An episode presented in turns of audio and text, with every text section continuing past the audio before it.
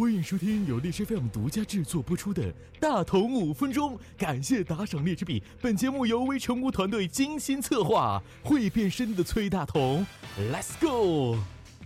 今天大同要跟大家说的是，郭德纲与曹云金到底谁更占道德高地？本期是严肃的，是认真的，是切实的，是科学的。九月五号，曹云金以一篇是时候了，也该做个了结了。这样一篇文章搅动了娱乐界、相声界、新闻界三大界的深邃啊！一时间众说纷纭，各位娱乐明星、相声明星、新闻狗仔纷纷站队表态。素有国内第一狗仔之称的左伟，也是凭借此事再蹭热度，冲上头条。郭德纲这位相声大师沉默了许久，也在九月二十五日用长微博、长文章回击天涯犹在，不诉薄凉。根据导播所作，郭德纲对应曹云金所回六千字，可谓是字字诛心，文字水平确实是高啊。那么。郭德纲为什么跟曹云金闹到今天这个地步呢？又为什么两年的舆论支持可谓是不相上下呢？又为什么大同沉默了许久，终于发出这样的言论呢？又为什么大同是这么的帅呢？为什么？为什么？首先不得不说，郭老师之前种种的令人佩服，但唯独一个要拿回字号，让曹云金急眼了。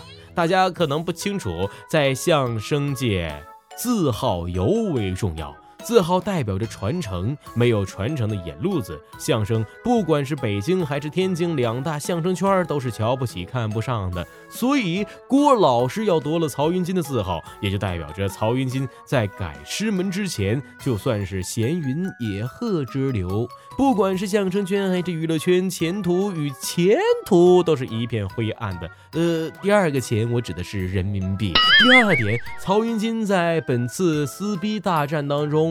爆出了种种所有关于十年前的前女友，又是克扣学费，又是赶出家门，等等等等，无一不是想把郭德纲的老底翻出个干干净净，破釜沉舟之意十分明显啊。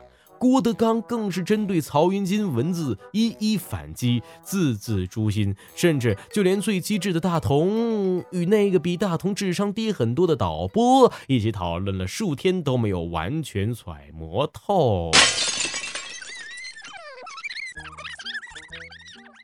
然而，不管两个人如何辩驳对撕，始终都没有离开一个问题，那就是钱。那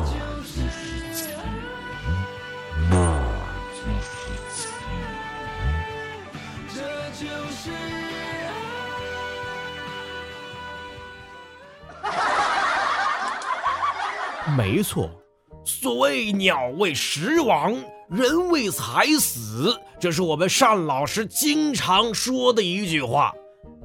好了，今天大同五分钟就到这里了。大同五分钟，我说你听，这才刚刚开始。